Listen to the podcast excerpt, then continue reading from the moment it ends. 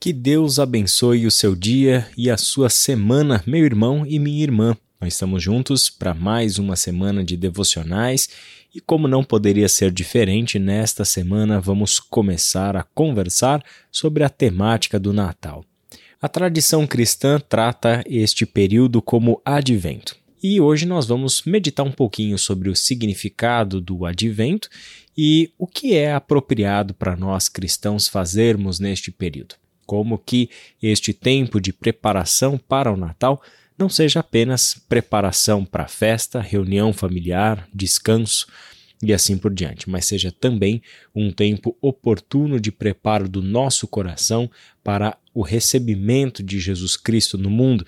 Vamos trazer à memória quem é Jesus, qual é a sua identidade, qual é o seu propósito segundo as Escrituras. Então, esse tempo do advento nos convida para nós prepararmos o nosso coração e a nossa mente para a chegada de Jesus. Trazemos sempre aquela imagem do presépio à mente, o menino Jesus deitado numa manjedoura, ali colocado como a simplicidade de um evento uh, completamente inusitado que aconteceu na história de José e de Maria. Ali, naquele momento, ele está sendo celebrado por todas as pessoas que ali se encontram para sinalizar o reconhecimento de que o rei estava entre eles. Só que o advento, que significa justamente chegada, convida a gente para uma preparação que vai para muito além do que foi a manjedoura e o menino colocado na manjedoura. Ela parte daquele evento miraculoso, a intervenção de Deus na história, trazendo a nós o seu filho, e nos coloca diante do que Jesus é, qual é a sua identidade como Filho de Deus e Messias e qual é o seu propósito nesse mundo: trazer a nós o reino de Deus, trazer a nós a salvação da parte de Deus para nós. Você está recebendo na devocional de hoje também um link em que você pode baixar aí um livro de leituras devocionais do Advento feitas pela revista Cristianismo Hoje. E hoje a nossa atenção se volta para a profecia de Isaías. O texto de Isaías é conhecido na Bíblia como um dos mais importantes textos messiânicos, livros messiânicos, que anunciam a intervenção de Deus na história ao enviar o seu Messias, o seu ungido, a fim de salvar o seu povo. Eu gostaria de ler com vocês hoje, como texto base para nossa devocional, Isaías capítulo 9, do versículo 6 ao versículo 7. O texto diz assim: porque um menino nos nasceu, um filho nos foi dado, e o governo está sobre os seus ombros. Ele será chamado Maravilhoso Conselheiro, Deus Poderoso, Pai Eterno, Príncipe da Paz. Este é um texto marcante. Isaías traz esta palavra que tem sido entendida pela tradição cristã como uma das profecias mais marcantes, evidentes sobre a messianidade de Jesus quem está deitado, repousando naquela simples manjedoura? O poderoso Deus, o Senhor de todo o universo, o agente divino da criação e sustentador de todas as coisas. Aquele é o Rei eterno que se deita naquela manjedoura e ali totalmente dependente dos seus pais, Maria e de José, vai crescer, vai se desenvolver intelectualmente, uh, emocionalmente, socialmente, fisicamente, e este é o milagre da vida. E é o milagre da encarnação. É Deus vindo até nós. E ele vem até nós com propósito.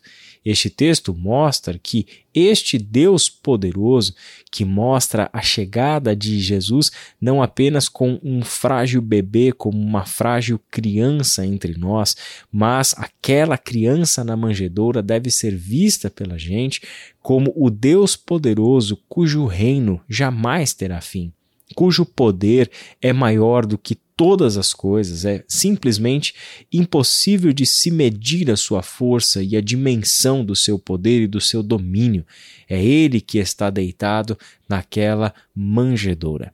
Ele fala sobre o príncipe da paz. Diversas mensagens das Escrituras nos levam a refletir sobre a paz pessoal que nós podemos experimentar com Deus.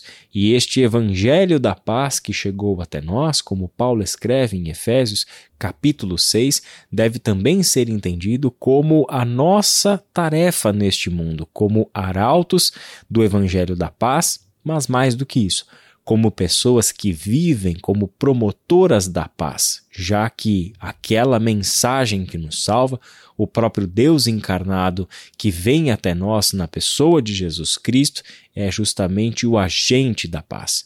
A paz de Deus está ligada à sua justiça, está ligada ao justo juízo e o alto preço que Jesus Cristo pagou no nosso lugar para que tivéssemos paz com Deus, conforme Paulo escreveu em Romanos capítulo 5, versículo 1. O texto também diz que ele é a luz do mundo.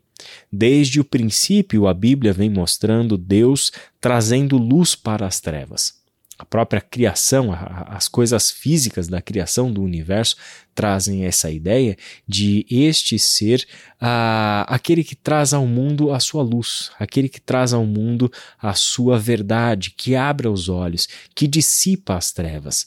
A palavra do Senhor nos mostra em João capítulo 1, do verso 1 ao verso 4, que Jesus é a luz deste mundo e ele não pode ser derrotado pelas trevas. E é de fato Jesus quem triunfa sobre as trevas e faz prevalecer a luz do eterno neste mundo de trevas.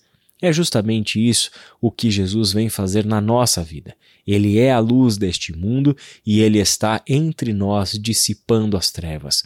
Ele está convidando a todos nós a sairmos das trevas, a não agirmos pelas lógicas das trevas, a não mais nos escondermos nas trevas, mas para que venhamos a trazer toda a nossa vida, todos os nossos sentimentos, desejos, pensamentos e ações para a sua santa luz, para que as nossas obras sejam vistas e nós sejamos purificados. É esta a razão de ser de um Cristo que se manifesta para nos perdoar os pecados, e também nos ensinar a caminhar segundo a vontade do nosso Deus. O texto fala que Jesus é o Emanuel. Essa é uma das expressões mais lindas que se pode pensar sobre Jesus Cristo. Ele é o prometido, Deus poderoso, o príncipe da paz, a luz deste mundo, e ele vem estar entre nós em forma humana. Ele é o Verbo que se fez carne e habitou entre nós. O Evangelho de João, no capítulo 1, versículo 14, faz alusão ao Êxodo, quando Deus arma a sua tenda no acampamento dos israelitas.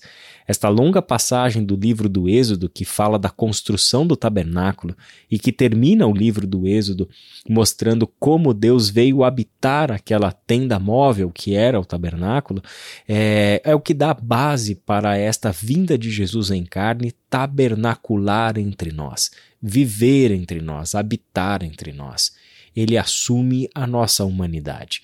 Ele veste a nossa roupa. Como costumavam dizer os antigos, ele vestiu os nossos sapatos ele sabe o que é ser humano. Ele sabe o que é sofrer nós, na nossa pele as consequências do pecado, da traição, da opressão, da inveja e de tantas outras coisas. Ele sabe o que é ser tentado como um humano. Ele compartilha do nosso sofrimento e da nossa dor.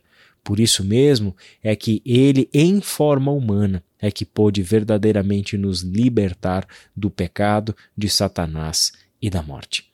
Jesus Cristo é o prometido. É ele quem foi enviado por Deus para nos libertar. Quem repousa naquela simples manjedoura é o Rei do universo o Senhor de todas as coisas, o prometido de Deus para trazer luz a este mundo. Deus poderoso, príncipe da paz, luz do mundo, Emanuel, Deus conosco. Este é o espírito com o qual nos preparamos para a chegada de Jesus. Que este seja para você um tempo de reflexão, de meditação, de verdadeiramente preparar o seu coração e a sua mente para que este tempo de hoje até o Natal não seja desperdiçado com distrações, não seja perdido com coisas vãs, não seja invadido por consumismo, mas que seja verdadeiramente um tempo de tratarmos o nosso coração na presença do trono santo do nosso Deus, para que Ele cuide da nossa mente, para que Ele cuide das nossas esperanças, para que Ele trate a gente para verdadeiramente celebrarmos a chegada do Seu Filho neste mundo. Que Deus te abençoe e até amanhã.